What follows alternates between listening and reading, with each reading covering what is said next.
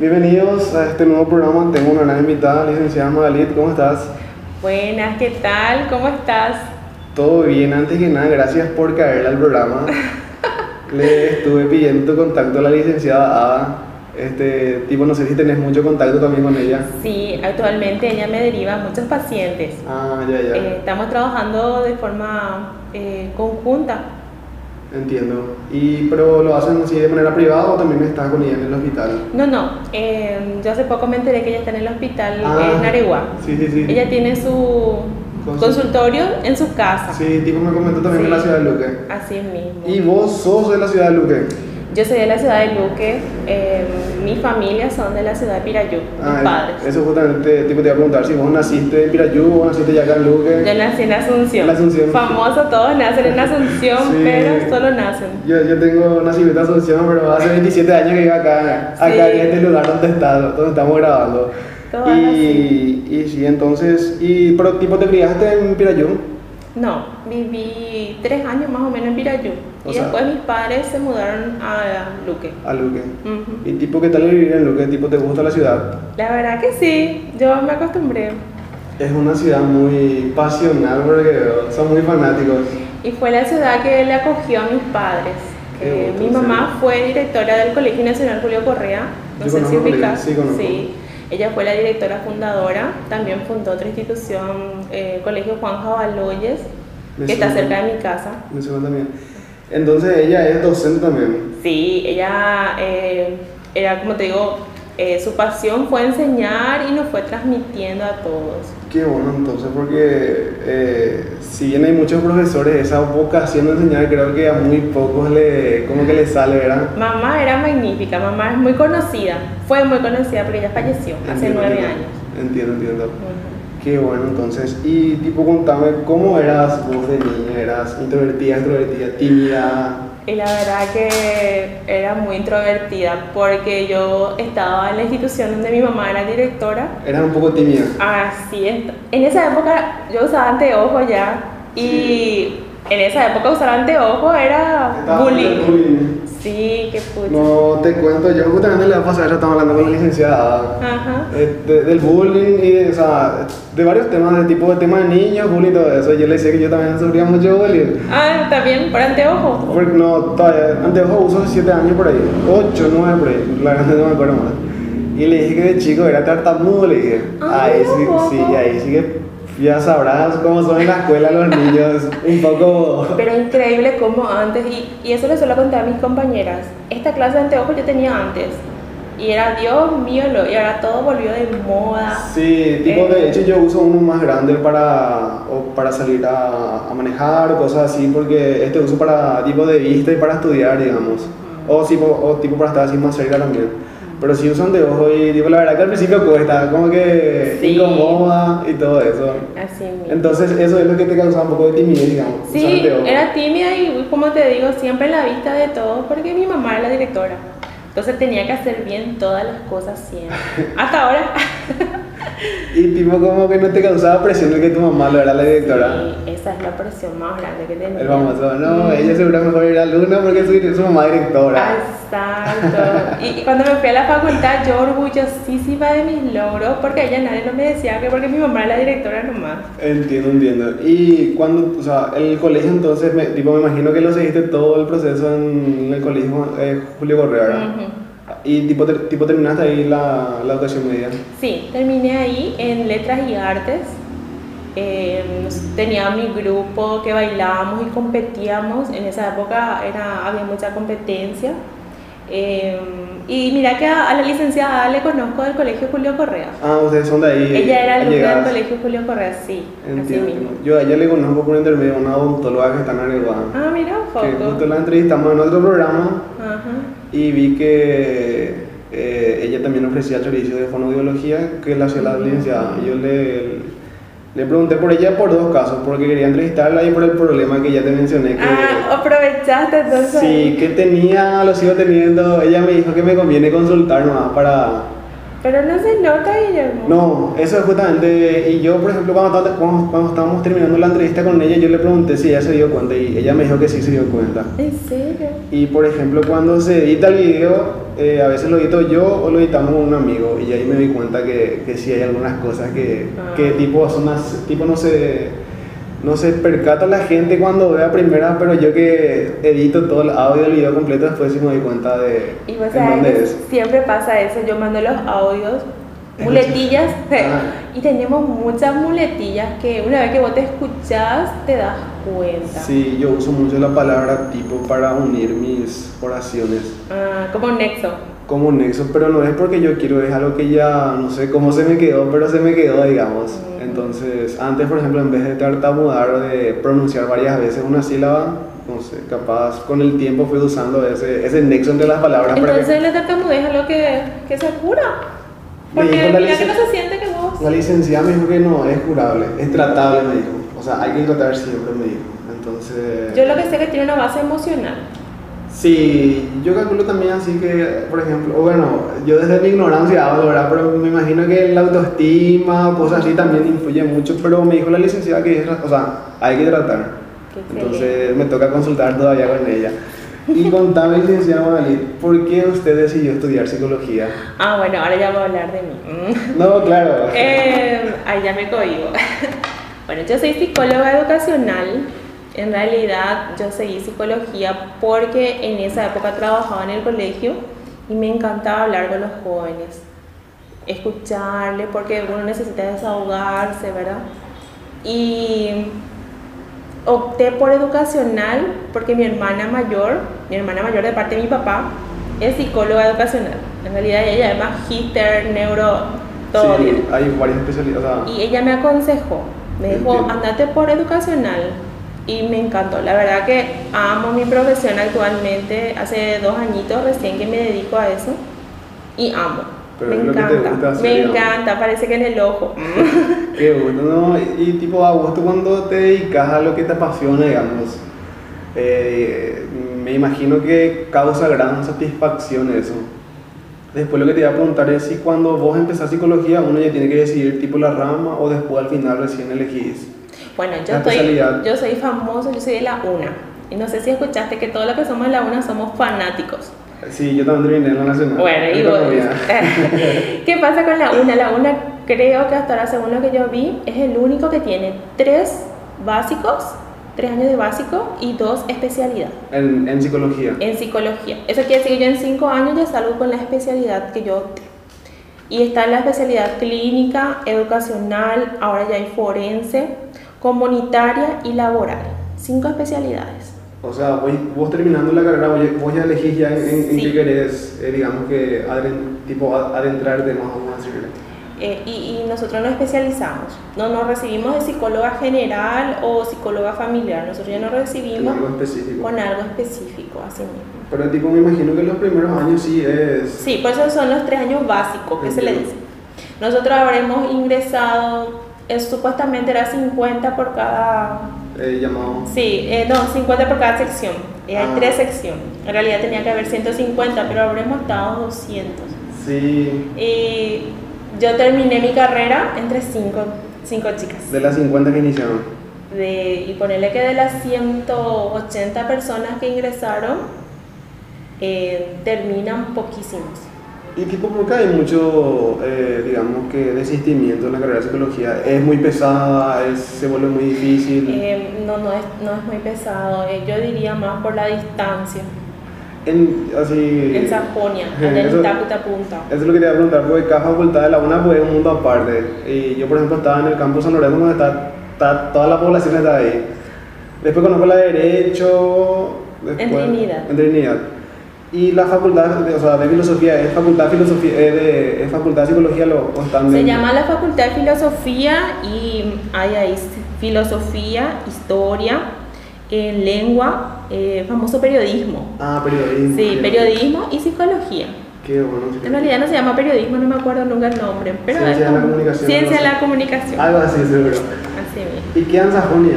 En Sajonia. Está un poquito retirado. Sí. O sea, bueno, a mí me queda todo lejos, luego que está en Luque te queda un poquito más cerca, me imagino, pero igual Sajonia. Y vos sabés que a las 10 salíamos, a las 10 de la noche. Y para más que Sajonia es desierto a esa hora. Sí, entonces yo creo que por ahí va la mano. Entiendo, entiendo. Y contame, licenciada, psicología educacional, así como su nombre lo dice, digamos, pero preguntándote un poquito más, ¿qué trata, qué abarca? Siempre me ¿A qué se preguntan, siempre me preguntan eso. Bueno, y, y como vos sabrás, la psicología es la ciencia que estudia los procesos mentales, el comportamiento del ser humano. Y cuando hablamos de psicología educacional, es el comportamiento dentro de la institución educativa. De cualquier tipo de educación educativa. Claro, eso no quiere decir que yo sea profe de psicología. Yo lo que estudio es tu comportamiento dentro del sistema educativo.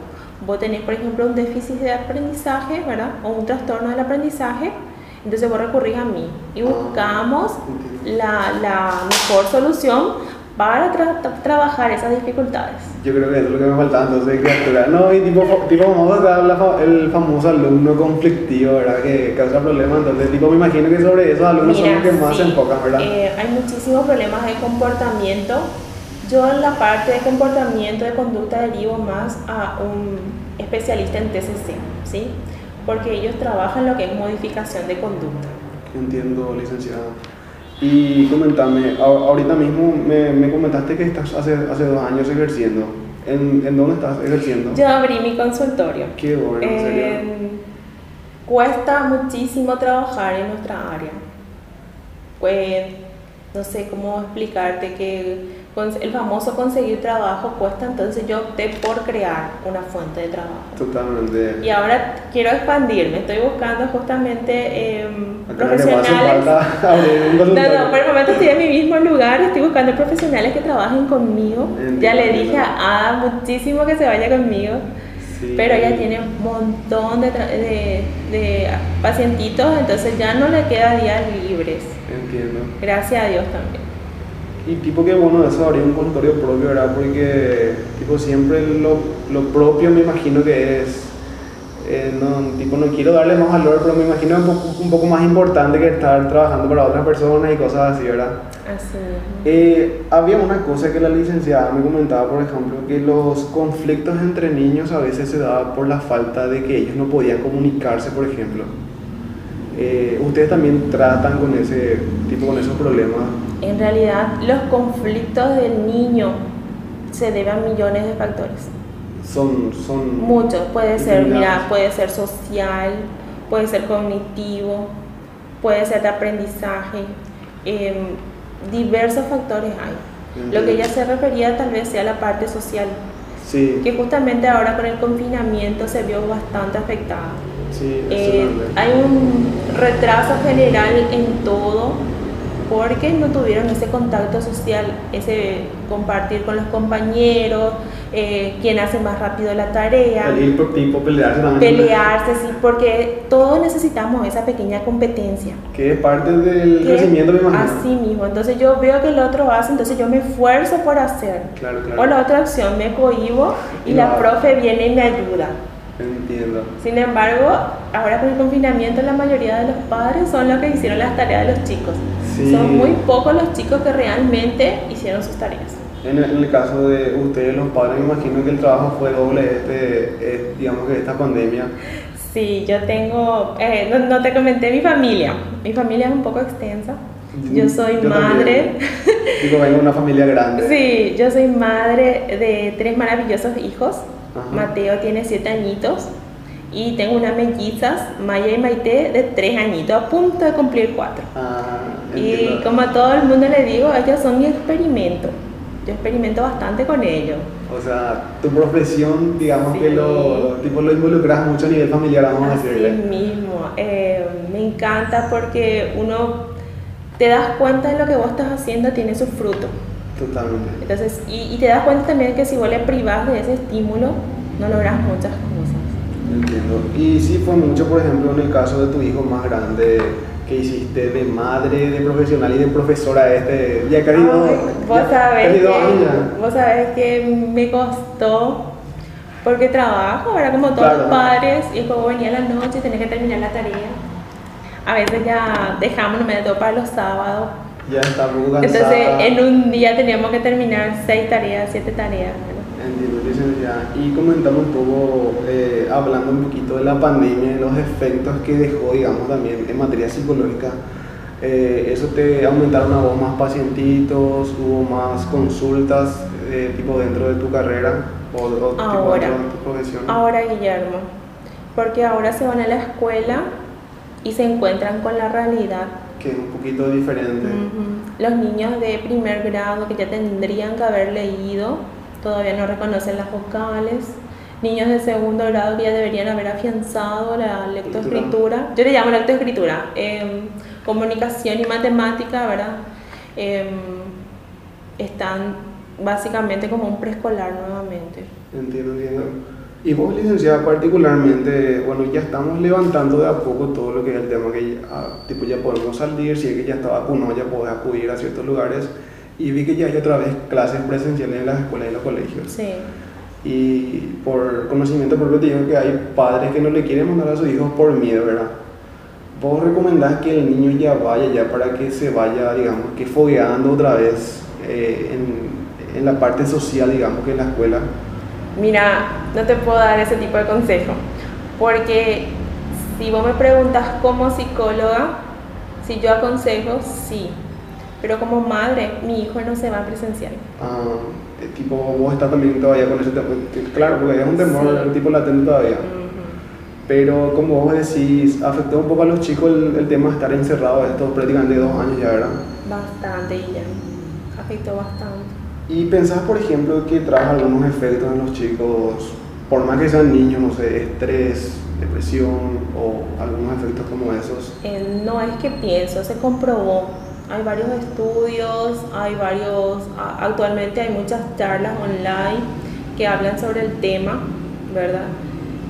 Cada familia pues es diferente. Sí, cada familia creo que es un mundo diferente. Sí, algunos pudieron haber sobre, sobrevivido, como se dice, pero otros no. Sí, Y, y antes hay adolescentes que su refugio eran sus pares y ahora se quedaron en casa a escuchar los problemas.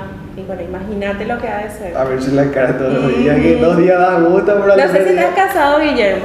No, No todavía no licenciada, pero igual eh, vivo todavía con mis padres y una hermana y, y vernos todos los días, creo que uno después ya busca por lo menos irse al súper solo, no sé. Cosas así para, Así digamos mismo. que variar un poco las actividades del día. Entonces está demostrado que hubo efectos en nuestra... Sí, digo, hubo bastante. Eh, justamente estuve leyendo en esta semana que si bien la pandemia ocasionó varios eh, efectos secundarios, ¿verdad? Nosotros no tenemos que quedarnos, ah, por la pandemia nomás. Al contrario, tenemos que buscar ayuda y tenemos que lograr nivelar nuevamente. No quedarnos, ah, por la pandemia nomás. Porque todo fluye otra vez, todo continúa. Y el niño no se puede quedar ahí. Entiendo, licenciada. Después otra preguntita que te quería hacer, así en modo de curiosidad yo, es que vivimos en una sociedad paraguaya, ¿verdad? Donde me imagino que existe todavía mucho tabú con respecto a los psicólogos, el irte al psicólogo, ¿entendés? Ujú. ¿Pensás que eso sigue todavía? El de que pensemos como paraguayos que no, si te vas al psicólogo ya vos estás loco, ¿entendés? Y, y no sé, tipo pienso que hay que, no sé, cambiar un poco eso, si eso sigue o ya cambiamos ya. Y, y ahí vos sabés que me encanta mi profesión, porque yo al ser psicóloga educacional, los padres no tienen tanto ese tabú. Ahora, si yo soy una psicóloga clínica, Ujú. sí, los padres, no son- o sea, hablando de niños, siempre los padres, ¿verdad? Claro, Pero pues. los jóvenes y adultos no quieren ir al psicólogo clínico. Sí, a O sea, veces- salud mental siempre a un costado. A veces el tipo nos hace falta y por, digamos que por el que van a decir, a veces el tipo no, tipo no lo hacemos. Pero es, o sea, es necesario ir con un profesional de la psicología. ¿verdad? Claro, es lo mismo que te dijo la licenciada, ¿verdad? Tenés que seguir con un, con un profesional, te dijo, ¿verdad? Sí, y mira que yo claro. no siento lo que vos, que vos tuviste esa dificultad en Claro, su claro. momento. Lo mismo pasa con, con los procesos mentales y los, la parte de conducta. Vos no ves tal vez, ¿verdad? O para vos como mamá sea algo, ah, sí, nomás luego es. Pero es muy importante cuidar la salud mental. Y entonces es, o sea, sí o sí, la única solución es ir con un profesional. Tipo, no Claro. tenemos de otra. Es el- ellos tienen los mecanismos necesarios para ayudarte a enfrentar tu dificultad. Entiendo. No es lo mismo que una amiga. La amiga siempre va a salir de tu parte, siempre va a estar eh, contigo. Pero Claro, vos claro. necesitas a veces que te pongan eh, las barajas sobre la mesa, como se dice. Entiendo. ¿Cuál es lo bueno y cuál es lo malo? Entonces el profesional es el que te da las mejores orientaciones. Y después yo, otra pregunta que yo te quería hacer a, a título personal, digamos, porque sí, también tengo que consultar con un psicólogo. ¡Oh! Pero, eh, por ejemplo, el profesional no, no tiene que ser ni pariente ni conocido del paciente. O sea, tipo no, tipo no debe existir ese vínculo. No, justamente por lo que te estoy comentando. Porque imagínate si yo soy tu tía Claro. y vos me, me venís y me contás eh, una dificultad que tenés con tu pareja. Obviamente yo voy a salir de tu lado. O si soy la famosa, eh, la mujer que le defiende a la mujer, voy a salir del lado de la mujer. No voy a tener ese tinte profesional para orientarte mejor. Tiene que, tengo que ser algo neutral. Entonces es importante también a, a la hora de elegir el, el psicólogo o psicóloga con la que se va a contar que no tenga ningún grado ni de amistad ni de parentesco con uno. Así mismo. Licenciada, estaba viendo también que estás trabajando, ya trabajas hace mucho en el colegio Julio Correa. Sí, así ¿Hace, mismo. ¿Hace cuánto tiempo ya estás trabajando en el colegio? Desde los 17 años, Guillermo, no sé si sos bueno en matemáticas. Y soy contador, ca- capaz que sí. ¿Cuánto, ¿Cuántos años sí, trabajo? De los 17 tengo 31 actualmente. En 19 años por ahí. 19 años que estoy en el colegio Julio Correa. Así mismo. ¿Y qué tal esa experiencia, licenciada, de trabajar en un colegio con niños, jóvenes, Y la verdad, adolescentes? la verdad que yo trabajo como secretaria del colegio, Ajá. más trabajo con papeles, con archivos, entonces no interactúo mucho con los padres. Pero se les interactuar, o sea, tipo por lo menos de Antes, cuando con... antes sí, por eso me gustaba, me gustó bastante la psicología, pero actualmente no. Actualmente no, no estoy interactuando con los padres y me gustaría, ya hablé con mi directora, le dije que, que quiero trabajar en lo que es mi área. Entiendo. Pero como nosotros somos todos nombrados, se nos nombra para algo específico, cuesta un poquitito. Y ya que tocas ese punto, licenciada, de tema de educación rubro, es difícil conseguir un rubro con, o sea, en la parte de educación acá en Paraguay. Son varios requisitos que hay que cumplir, hay varias puertas que hay que tocar, más o menos cómo es ese Y, proceso. y cuesta. em, la parte de educación cuesta mucho. Mira que si vos sos contador, yo te animo mucho a que vos haga- abras tu propio buffet, ¿verdad? Eh, estamos en... Porque la parte pública cuesta mucho y además la remuneración es poca. Entiendo. Esa es la verdad. Eh, y muchos aspiramos siempre a más, pero no- nos encontramos otra vez ante un equipo de trabajo que están frustrados por no seguir la profesión que quieren o por no ser bien remunerados, entonces no se le, eh, no se le quita todo el jugo. Exactamente, eso por ejemplo algo que solemos tocar en otro programa que tengo que se llama La Cliga con un, con un colega, un compañero, ¿verdad? Que así solemos decir que las profesiones que mejor deberían ser remuneradas en Paraguay deberían ser los de maestros, doctores, policías, bomberos, que son los que prestan un servicio que sirve a la patria. Y como vos decís, o sea, a mi punto de vista es un poquito triste también que no se le reconozca a los maestros y a los que están en la, en la educación su parte también, que es parte fundamental del crecimiento de nuestro país también. Entonces, eh, estuve viendo en tus redes sociales, cambiando un poquito de tema también, que te gusta mucho trabajar con niños. ¿Qué tanto te gusta, licenciada? Es algo que, no sé, Te cuento, te cuento algo simpático de mi vida. sí. Yo antes decía que no iba a tener hijos. Porque No me gustaban los niños, no iba a tener hijos. Nambré luego. Y actualmente amo, me encantan los niños. Para mí que es eh, la etapa más hermosa de todo el ser humano. Porque ellos, ellos no se enojan. Eh, ellos un ratito nomás están moles- molestos. Después ya, ya se ríen, ya solían juegan. Te dicen cosas lindas, te demuestran el amor de la manera más pura. Qué bueno, en serio. Y como se dice, las dificultades son momentáneas. Si vos le estimulás, lográs muchísimo con ellos. En cambio, al adulto vos le das las indicaciones y generalmente no hacer, ¿verdad? ¿Cómo repetir la licenciada? sí, así mismo. Entonces, la- aprovechando la neuroplasticidad de los niños, de esos pequeñitos, da gusto trabajar con ellos. Entiendo. Porque vos te das cuenta del proceso. Mira, hoy aprendieron la A y vos ya estás feliz porque aprendieron la A. ya puedes empezar con la E ¿verdad? y cosas así. Es muy lindo.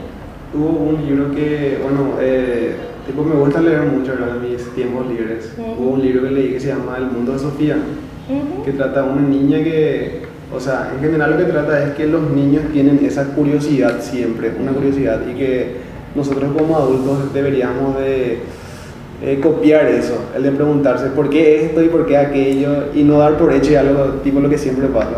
Eh, y vos que estás todo el día con niños, tipo me imagino que eso rescatas mucho también de ellos, ¿verdad?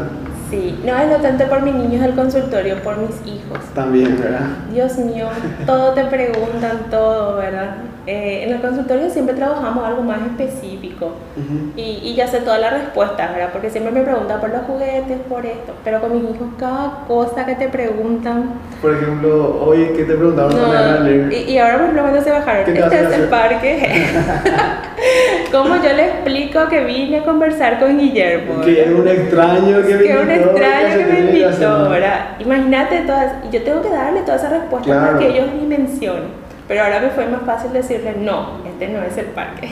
Después vamos a ir al parque. Después vamos a ver qué, pasa. Famoso, mi mamá decía, vamos a ir a McDonald's y me llevaba al, Al doctor. Al doctor o al odontólogo. Así mismo, así mismo, Guillermo. Y eso de trabajar todos los días con niños, ¿qué te proporciona licenciada? Tipo, ¿qué te agrega vos como persona? ¿Es algo que te suma A- mucho? Aparte el cansancio. No, y- imagino que vamos, vamos a ser reales, nos cansamos, todos nos Claro que cansamos. sí. Pero una gran satisfacción personal. Eh, yo me pongo muy feliz y siento que, que mi granito de arena suma. Uno se da cuenta que, eso, que es parte del mundo. Entiendo. Porque vos ves sus logros y son tus logros en parte, ¿verdad? Sí, y es algo muy lindo, muy gratificante. Mira, yo ya quiero llorar. Yo cuando hablo luego de mi profesión, amo. Ahora, actualmente amo bastante. No, pero eso está bien porque se nota que te gusta lo que haces y me contaron que cuando te gusta lo que haces, lo haces con buena gana y con buena predisposición y creo que es algo que todas las profesiones deberían de imitar, el que les guste lo que hacen y que lo hagan con mucho, con mucho amor, con mucha pasión, ¿verdad? Así mismo. Licenciada, entonces, ¿te gusta trabajar mucho con los niños? Me estabas Sí, comentando. Así mismo. Es algo que lo harías toda tu vida. No sabría. Pero sí me gusta, me gusta bastante. Qué bueno, licenciada. Estuve husmeando en tus redes sociales, Ah. licenciada, de tipo los cuales ahí quita algunas que otras preguntas. Ujú. Estuve viendo que estás haciendo un posgrado en neuropsicología y neuroeducación. Sí, Eso es, tipo, tiene que ver también con lo que hoy en día estás trabajando, ¿verdad? sí, bastante. Porque ahora todo, eh, no te digo todo, eh, en gran parte todo es neuro, neuropsicológico. Entiendo, entiendo. Sí, te- que, qué sé yo, los trastornos del TEA, ¿verdad? El TEA, trastorno del espectro autista, ¿verdad? Que es neuropsicológico y que hay bastantes casos. Entonces es oportuno esta especialización. Entiendo, licenciada. Y tipo, ya que tocaste ese tema, ¿verdad? Eh, ¿Tu profesión abarca o trata también a las personas o a los niños que sufren ese, no sé si decirlo, enfermedad o es una condición? Es un trastorno. Es un trastorno. Ujú. ¿Y ustedes? Enfermedad ya no se dice, en realidad ya No, enfermedad ya hay que quitar del, Del del vocabulario. sí. No, claro, porque Eh, ya, eh, ahora todo es trastorno, dificultad, ¿verdad? Eh, Condición. sí, condición. Todo lo que tenga que ver con educación me compete. Ahora, no es que yo abarco todo, necesito un equipo para trabajar ese trastorno. Pero ya tuviste casos en que niños con autismo, con su ombligo. Tengo, tengo tres casos. em, bueno, en realidad tengo dos niños con Asperger, ¿verdad? Que, es, eh, que también está dentro de la condición autista, eh, del TEA. Yo Sí, también. Los que no estamos muy adentrados, más o menos así. Sí.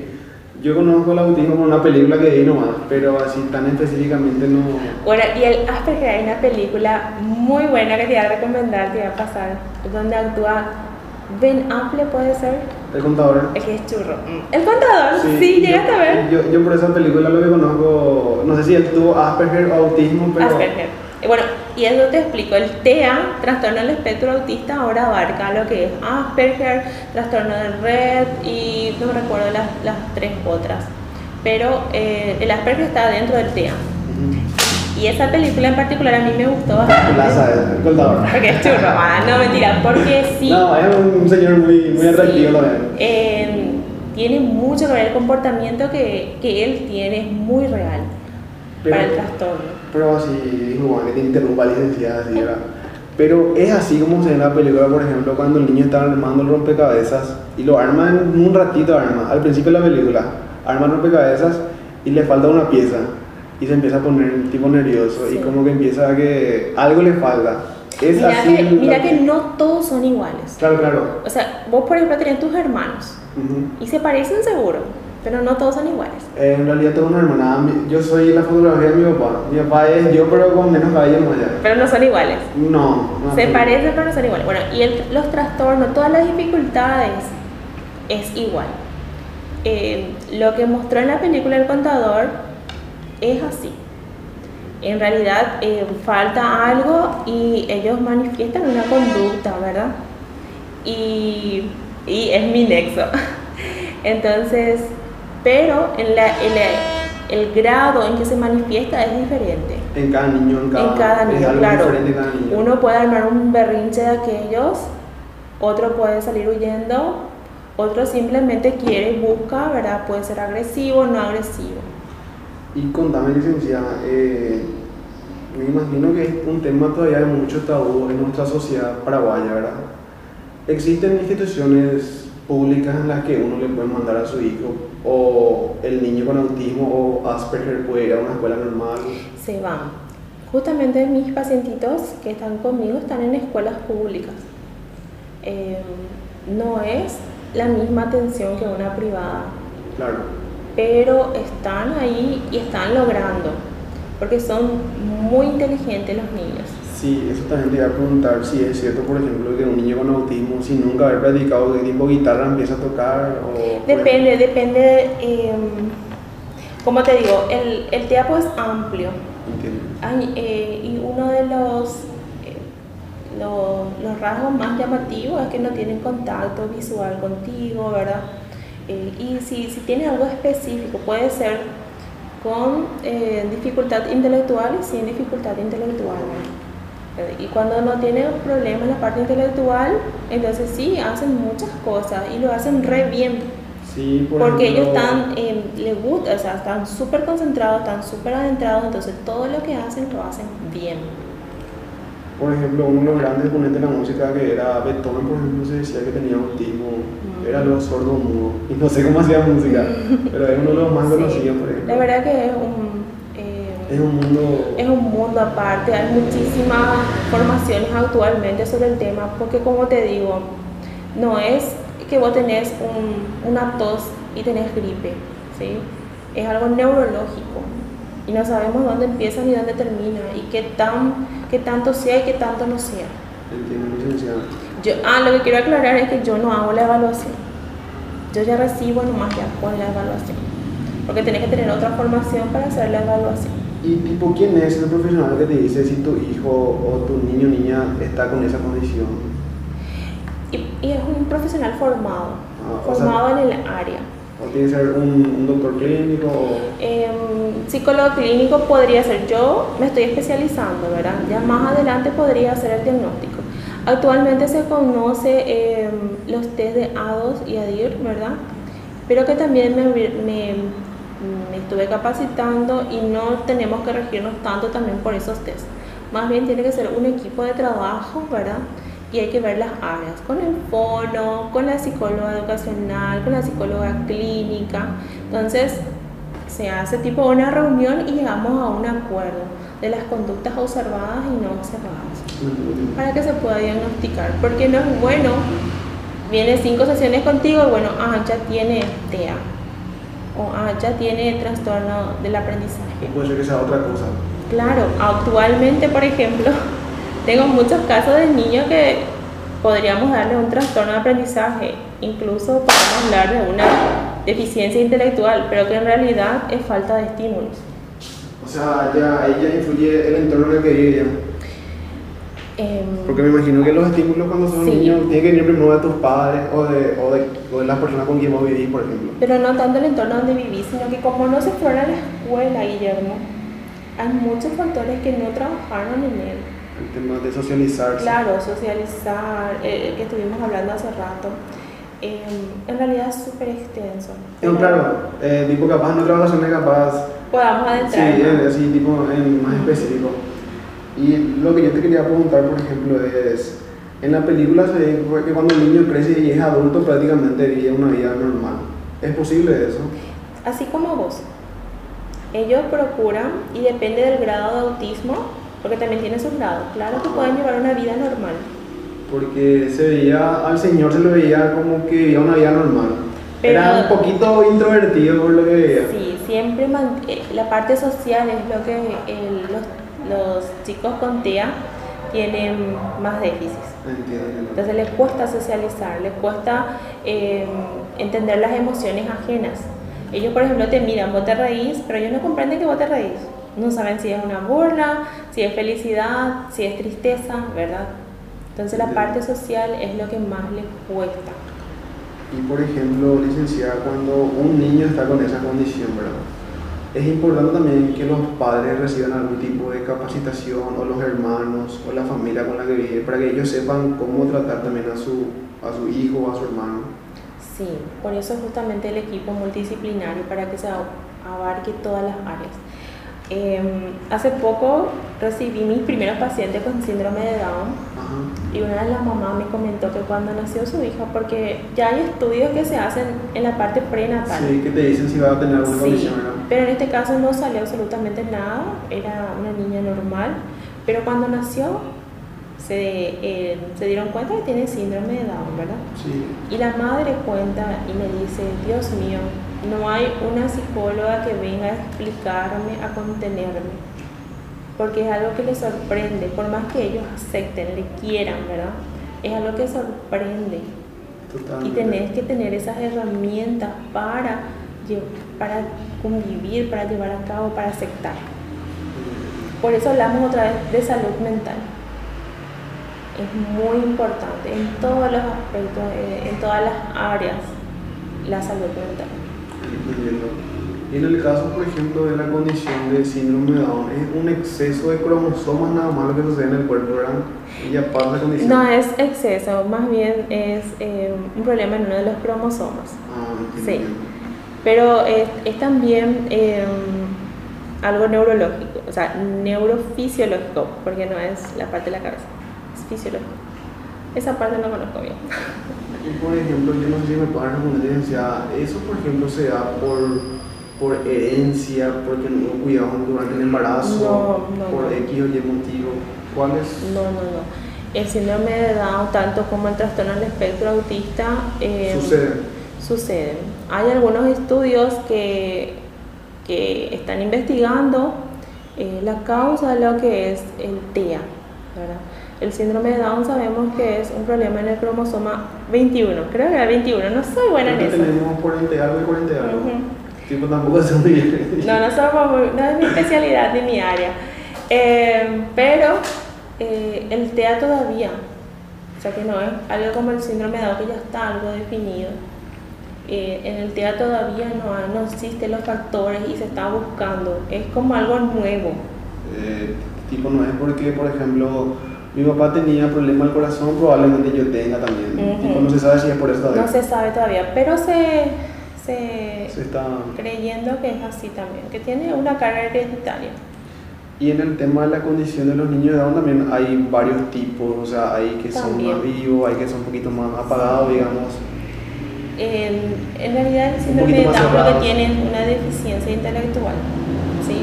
Y dentro de la deficiencia intelectual es lo que se clasifica en leve, moderado y grave. Ah. Y la condición en sí del síndrome de Down trae una deficiencia intelectual. Entiendo, licenciada. ¿Y tu, tu rama específica abarca también el atender a estos chicos? Claro, como te expliqué, todo lo que tenga que ver con aprendizaje tiene mucho que ver conmigo. Entiendo, licenciada. Porque sí o sí, em, el niño tiene que aprender.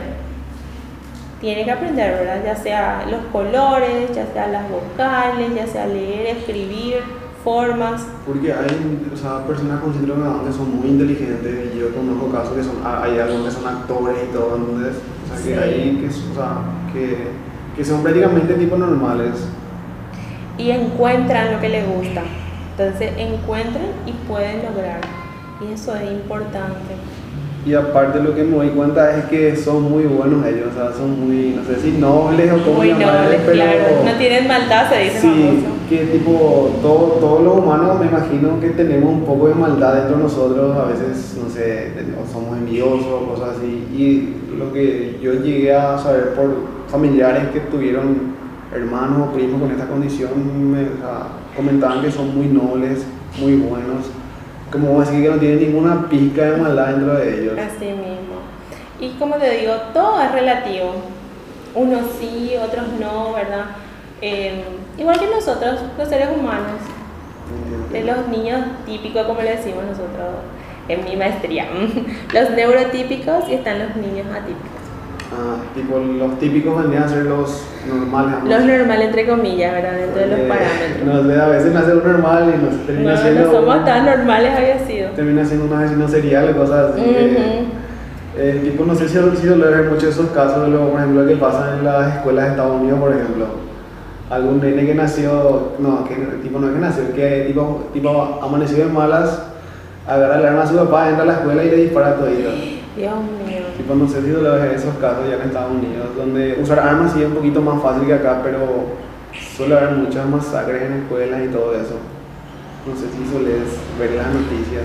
Ahora, actualmente noticias no veo, pero sí recuerdo que pero era un adolescente de, de la institución que se fue en Estados Unidos y le mató a todos, muchísimas personas murieron. Sí, hubo uno ante algo en una escuela de Colombia, no sé qué. Por suerte eso no pasa mucho acá. Dios mío, no, pero por eso te digo, ¿y qué pasa con la salud mental? Que es costosa también. Son pocos los lugares donde es gratis, ¿verdad? Y si es gratis hay lista de espera. Ah, lista de espera. Ujú. Pero, no sé, yo también hablo mucho desde mi ignorancia, ¿verdad? Yo pienso más que a veces los padres como que no quieren aceptar, por ejemplo, el niño necesita un tratamiento, entonces hay que llevarle con el profesional. A veces me imagino también que los padres no, tipo, no quieren aceptar nomás tipo esa parte de que a veces el niño necesita cierto tipo de apoyo, digamos. Sé si- Y hay diferentes situaciones. Eh, está el padre que, bueno, hasta ahí estudió, entonces dice, él, con, con Ada tal vez hablaste la parte de que, bueno, no habla todavía, pero va a hablar después. Su papá era así nomás luego, ¿verdad? Ah, ya, ya, sí, sí. Entonces lo mismo con los padres eh, de, de más bajo recurso pasa, por ejemplo, que ah, no lee todavía, pero yo leí lo a los 10 años. Eh, tipo pasa mucho por la mentalidad, digamos. Sí, la mentalidad, pero no es así.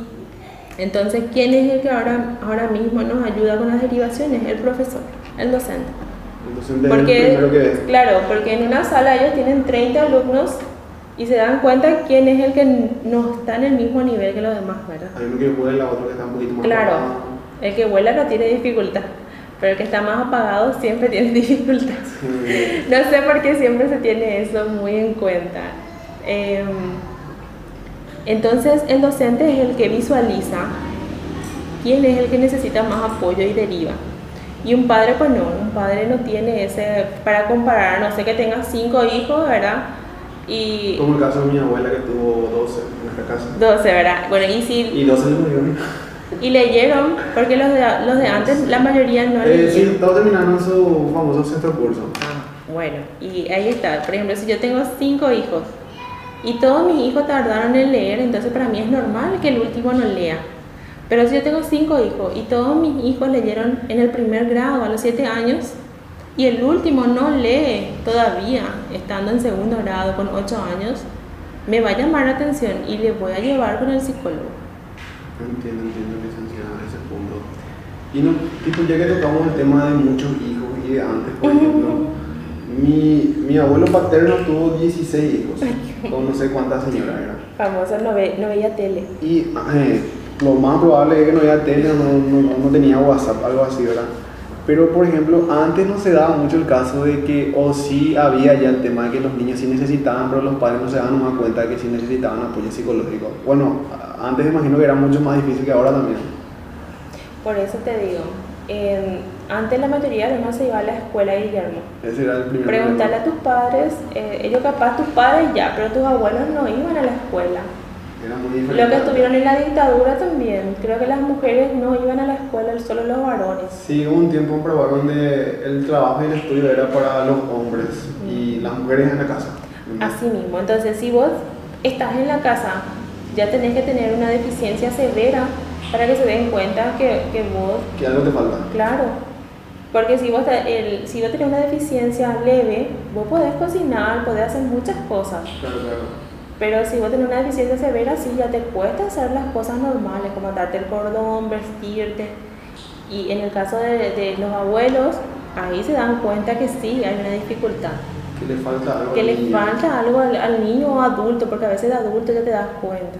De que Había sido no hablaba y cuando tenía do- 11, 12 años recién empezó a hablar. Entiendo, licenciada.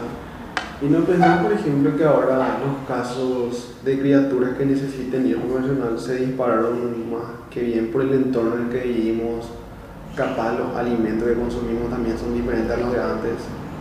Tipo, ¿No pensás que eso también influye un poco en, en las condiciones con que nacen los chicos? Alimentos no sabría decirte. Alimentos no, no Pero- es mi área. Pero el entorno en que... en el Pero que el se- entorno sí. Eh, el entorno tiene mucho que ver. le- eh, el entorno se encarna papá, mamá.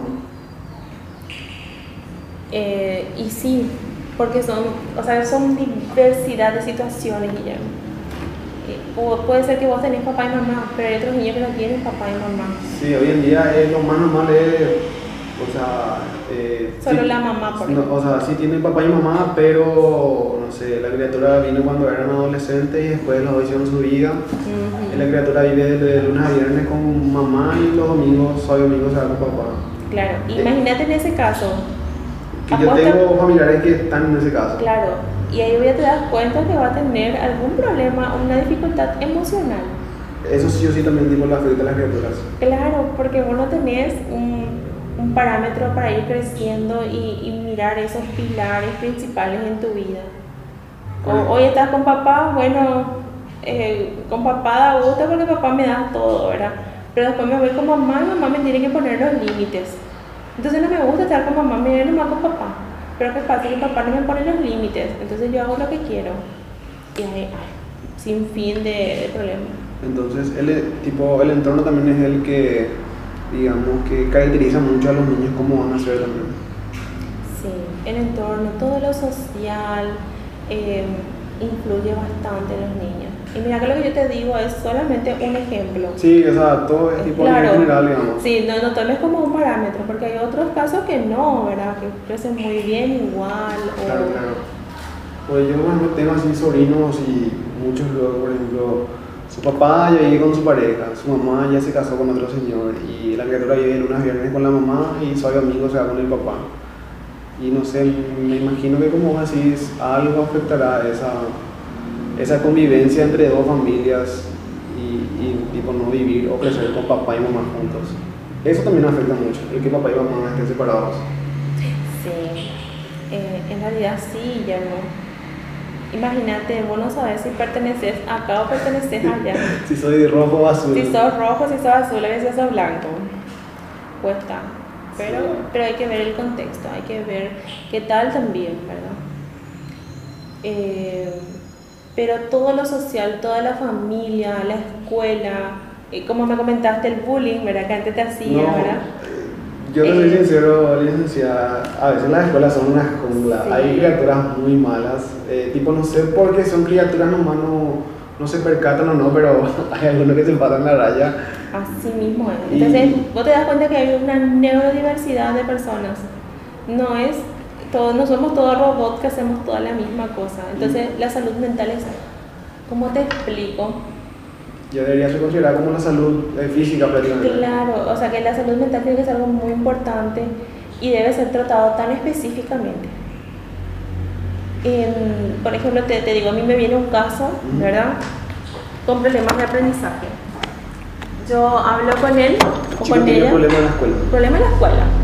Yo hablo con él, bueno, había sido, son hijos de padres separados, ¿verdad? Es la primera dificultad. Sí, la primera dificultad es la parte emocional. Después yo trabajo con él, me doy cuenta que cognitivamente está muy bien. Pero yo le digo, lleva esta tarea en la casa y no tiene con quién hacer. Ahí está el, el- Claro, El gran problema. El gran problema. ¿Con quién va a ser? Sus padres salen a, bueno, sus padres separados, pero los dos salen a trabajar. Se queda solo. Se queda solo por la edad y se queda solo en algunos momentos. Y cuando vienen sus padres ya está cansado. Ese es un caso. Hay otros casos que la mamá vive ahí, pero la mamá no entiende. No terminó su sexto curso. Sí. Entonces, ¿cómo le va a ayudar a su hijo si no, no entiende? Y entonces podríamos decir, licenciada, si a nivel general el nivel económico afecta mucho también entonces a estos problemas que vos mencionás. Así mismo, y ya hay varios estudios que comprobaron eso, que el nivel socioeconómico, porque hablamos también de la parte social, porque Claro, vos claro. podés ser un millonario Y y vivís mierda. allá en el Chaco. También. Ya sé que el Chaco, ¿verdad? Entonces la parte socioeconómica tiene mucho que ver contigo. Ahora vos podés ser de bajos recursos, pero vos te vas, batallas y sos becado y te vas en una institución súper renombrada. Vas a lograr muchas cosas. Totalmente. Y es totalmente diferente mis pacientitos de Luque que mis pacientitos de Asunción, ¿verdad? Porque ya llegué a tener pacientes de Asunción. Y es otro nivel, Son otro nivel es. La escuela misma es otro nivel. y bueno, debería de ser todos iguales, digamos. O sea, por lo menos en educación, ¿verdad? Sí, pero ya, por ejemplo, el, el nacer en diferentes clases sociales, uno básicamente no elige, ¿verdad? Uno, uno nace donde le toca. Pero se podría decir entonces que nacer en una, en una clase alta te favorece mucho en esos sentidos. Y es lo que te expliqué. Depende mucho de dónde, cómo, cuándo. Pero, Si vos sos de clase alta, como vos le llamás, ¿verdad? Pero vivís en el Chaco y en el Chaco no hay una institución educativa que te pueda acoger, ¿de qué te sirve? También, también. Entiendo, licenciada. No, no discrimina al Chaco. No. Solamente te doy un... un- Sí, es una más tipo modo de ejemplo. Ajá. Entonces es muy extenso todo eh, Sí. tu tipo de programa, licenciada, pero yo, yo- yo- yo te agradezco mucho el que hayas estado con nosotros en esta conversación amena para, para hablar así a nivel generales. Llega más adelante armemos algunos temas específicos que no nos pases las directrices de que quiero, tipo, quiero hablar solamente de este tema y eso lo desarrollamos. Entonces te agradezco mucho el que hayas venido. A Te- vos. Sí, te quería hacer algunas otras preguntas, sí, pero ya a modo particular, por ejemplo, te quería preguntar si sos religiosa, crees en algo, en Sí, alguien. yo soy religiosa actualmente y estoy muy contenta por mi apostolado a la Virgen de Fátima de los Heraldos. Entiendo. Eh, hace cuestión de dos semanas por ahí que me nombraron coordinadora. ¿En dónde tienes tu congregación? ¿En Luque? Eh, los Heraldos están en el Pacaraí. Ah, sí, sí, conozco. Mis padres se fueron de la vez pasada y se quitaron un poco. Hermosa es Sí. la de la iglesia. Eh, ¿Hace cuánto tiempo están ellos en Paraguay? Porque no hace mucho. la verdad que no, no manejo porque yo, como te digo, nuevita soy. Pero creo que son también nuevos ellos, o sea, tipo no Ponerle mucho. que cuatro añitos, tres añitos por ahí nomás. Pero es súper linda la, la iglesia. La iglesia es muy linda y a- actualmente estoy en eso. Mi madre era muy devota de la rosa mística. Eh, yo hablo más de mi mamá, ¿verdad? pero también le tengo a mi papá. Mi papá vive con nosotros, mi papá fue taxista. Actualmente tuvo eh, ACV, es diabético con ACV. Sí. Entonces está en casa ya él. Eh, siempre hace trabajar su taxi, pero vive con nosotros. en- Es su casa, todavía no es mi casa.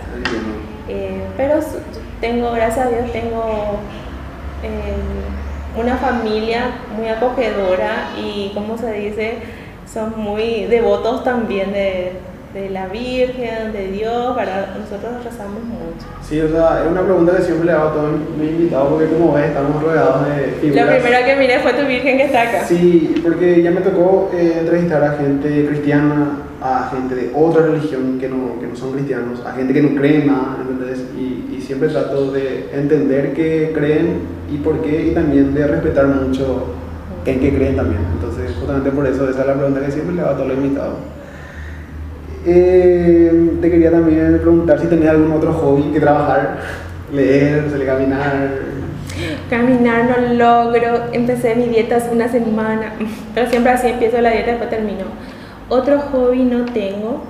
Yo, por Eh, ejemplo, uso mucho el caminar para salir a, no como deporte, por salir a, a despejarme, digamos. Nosotros salimos también en familia, como verás, le traje todos mis hijos Sí, acá. no digo hermoso de Sí, entonces cuando estamos muy sobrecargados, nos vamos a Pirayú a visitarle a mi abuela. Qué gusto, allí. Entonces ese viaje es algo que a mí me relaja bastante. Es una linda ciudad, mira yo. Sí, tenés que irte, Guillermo, es muy lindo. tipo conserva todavía mucho de lo verde que ya Y no mira que la casa de mi abuela está a dos cuadras de, del ferrocarril, Ajá. que es la atracción turística ahí, ¿verdad? Qué gusto. Y, y mi- una de mis tías vende obras de arte, Genial. hermosas obras de arte. Aquí Y, un día de y son precios súper bajos. Entonces de repente si te querías quedarte a un lado, ponértelo a mi abuela, Sí. pasar visitas de Tipo, paso. te voy a pedir después el contacto de licenciada. Dale, dale. Después lo que te quería pedir es, eh, a modo de recomendación, vos que sos psicóloga, a mí me gusta muchísimo leer, tipo leo libros de todo tipo, hasta de asesinos seriales voy a leer. Una vez leí un libro de psicología que se llama Muchas vidas, muchos maestros, muchos maestros, muchas vidas. No, tipo, no sé si ya tuviste la posibilidad de leerlo. No. Yo la verdad que todo lo que leo es referente a, a los casos que voy teniendo. Ajá. Por ejemplo, voy a trabajar con un niño de síndrome de Down, me, leo todo lo que es el método troncoso, voy a trabajar con TEA, leo todo lo que tenga que ver con TEA, ¿verdad? Eh, y así me voy leyendo y, y ya me cuesta como hobby, ¿verdad? Realizar una lectura. Entiendo. Llegué a descargar una aplicación para leer novelas. Hay también muchas aplicaciones de audiolibros. Sí, y- Estás ah, limpiando tu casa, sí, estás limpiando tu casa, auricular y genial. Y esa aplicación de la novela en el teléfono me ayudó bastante. Qué bueno. Porque me- a mí me gustan las novelas. Antes, cuando era joven, leía bastante novelas. ¿Cuál era tu favorita? Sí, a veces leo. Y me gustan las novelas. Eso sí, habré leído cuatro o cinco, pero no da gusto porque tenés que esperar cada día para que te habiliten. Ah, yo- es como una novela normal de la Sí, tele. me produce mucha ansiedad, ¿no? Yo también soy muy ansioso. Entonces, ahora suspendí eso porque te digo, me, me produce mucha ansiedad. Sí, yo por ejemplo audiolibros consumo, pero más me gusta leer libros eh, físicos. Tranquilo, sí. eh, es diferente la experiencia con estar scrolleando Sí, celular. así Es mismo. mucho más cómodo. Y bueno, licenciada, ¿en dónde te podemos encontrar tus consultas las realizadas en tu propio consultorio, me dijiste? Sí. ¿En dónde está Mi ubicado? consultorio está en Cuarto Barrio Luque. Nunca sé si, si empieza Palmaloma o sigue siendo Cuarto Barrio. Eh, Pero vamos a decirle cuarto barrio, ¿no? Cuarto Barrio Que Luque. es más conocido. A 10 cuadras más o menos los jardines. Yo estoy atendiendo a partir de la 1 de la tarde por agendamiento. Porque en la mañana tiene colegio Julio Correa. Entiendo, entiendo. ¿Y de lunes a viernes las consultas? De lunes a viernes. A veces voy sábados también a la tarde. Entiendo, entiendo. ¿Y la dirección no te acordás? José Bonifacio, esquina La Paz. Ah, ya soy experta. Qué bueno, ¿y algún número de contacto, por ejemplo, si hay algún padre o madre que va a ver este programa y dice que su niño necesita algún tipo de atención con un profesional como vos? Ay, qué gusto. ¿A qué Eh, número te puede pasar? 0961. Yo tengo el box todavía. Yo también tenía hasta que se me robó. Se te roba de la chore. Muchas veces a mi celular. Bueno, es 0961 38 Ajá. 42 68. Sí, 1, 38, 42, 68. Me gustaría que sea por WhatsApp. Sí, Las llamadas yo no. Me, me dificultan mucho las llamadas. Entonces Sí. por WhatsApp apenas puedo yo atiendo. Sí, y tipo vamos a poner en, el- en la descripción del video, solo poner las redes sociales y los contactos. Ay, qué amor. Sí, Excelente. y en redes sociales, ¿cómo te encontramos? Magalit Cuevas. Cuevas, con YT. Sí. Mi nombre es con YT. Eh, tipo, me pareció no raro, pero un poco llamativo tu nombre de licenciada, porque yo conozco muchas Magalís, pero Magalit no, tipo, todavía no me tocó Sí. la, la posibilidad. Y, y ahora hay muchas Magali. En serio, ¿vos conoces Ahora hay más? muchas Magali. Antes, en mi época, yo era la única Magali. Te encontramos en Instagram y en Facebook como en Magalí. Instagram también estoy como Magali Cuevas. En Instagram promuevo mucho más el consultorio. Sí, ahí lo que estaba viendo todo lo que Sí, es tu ya me dijeron que, que haga esa, ese doble, ¿verdad? Que, que sea el consultorio aparte y mi perfil aparte personal. Claro. Pero hasta ahora no, no se dio. No, pero tipo se da mucho que tu profesión también abarca mucho con tu persona, ¿entendés? Tipo, no es que sea, no sé, tipo, no sé cómo podemos hacer un ejemplo. Bioquímico y persona normal, ¿entendés? tipo, tu profesión abarca mucho con lo social, con la familia. Así mismo. Y la verdad que es una hermosa profesión, licenciada. Sí, vos sabés que muchos últimamente me dicen que ya quieren estudiar psicología por lo que ven en las redes sociales, porque actualmente las redes sociales promueven bastante. Sí, deberíamos utilizar para promover cosas Sí. buenas, la verdad. La- las redes importante. sociales ahora son eh, el famoso volante que antes se daba, o el, los flyers, ¿verdad? ahora se le dice flyers, los pasacalles. Sí. ¿verdad? Entonces, Entonces, la es muy importante en las redes sociales como herramienta utilizarlas bien, ¿verdad? Utilizarlas bien, Guillermo, esa es la palabra. Y bueno, licenciada, te agradezco muchísimo que hayas venido. A vos, Guillermo. Eh, están las puertas abiertas para un próximo capítulo para, para tocar ya temas más específicos más adelante, para cuando quieras. Genial. Y te agradezco mucho que hayas caído al programa. A vos, muchísimas gracias por invitarme. Es un desafío para mí porque me cuesta expresar. a veces la mente trabaja más rápido que la voz, que el lenguaje, ¿verdad? Y te voy a decir, yo que tenía esos problemas de niño, hasta ahora sigo teniendo algunos problemas de eso, de que tu mente dice algo y tu lema no responde. No te sale, bueno, pero son cosas que pasan. Sí, no, pero es lo que sí, yo, yo siempre le digo a la gente que tenés que pensar que estamos hablando nosotros dos nomás, que no está viendo nadie detrás de allá, de cámara. Después nomás, Después eh, nomás la te gente va a ver. Dale, Guillermo. eh, muchas gracias y nos vemos en una Igual, próxima ocasión. muchas gracias.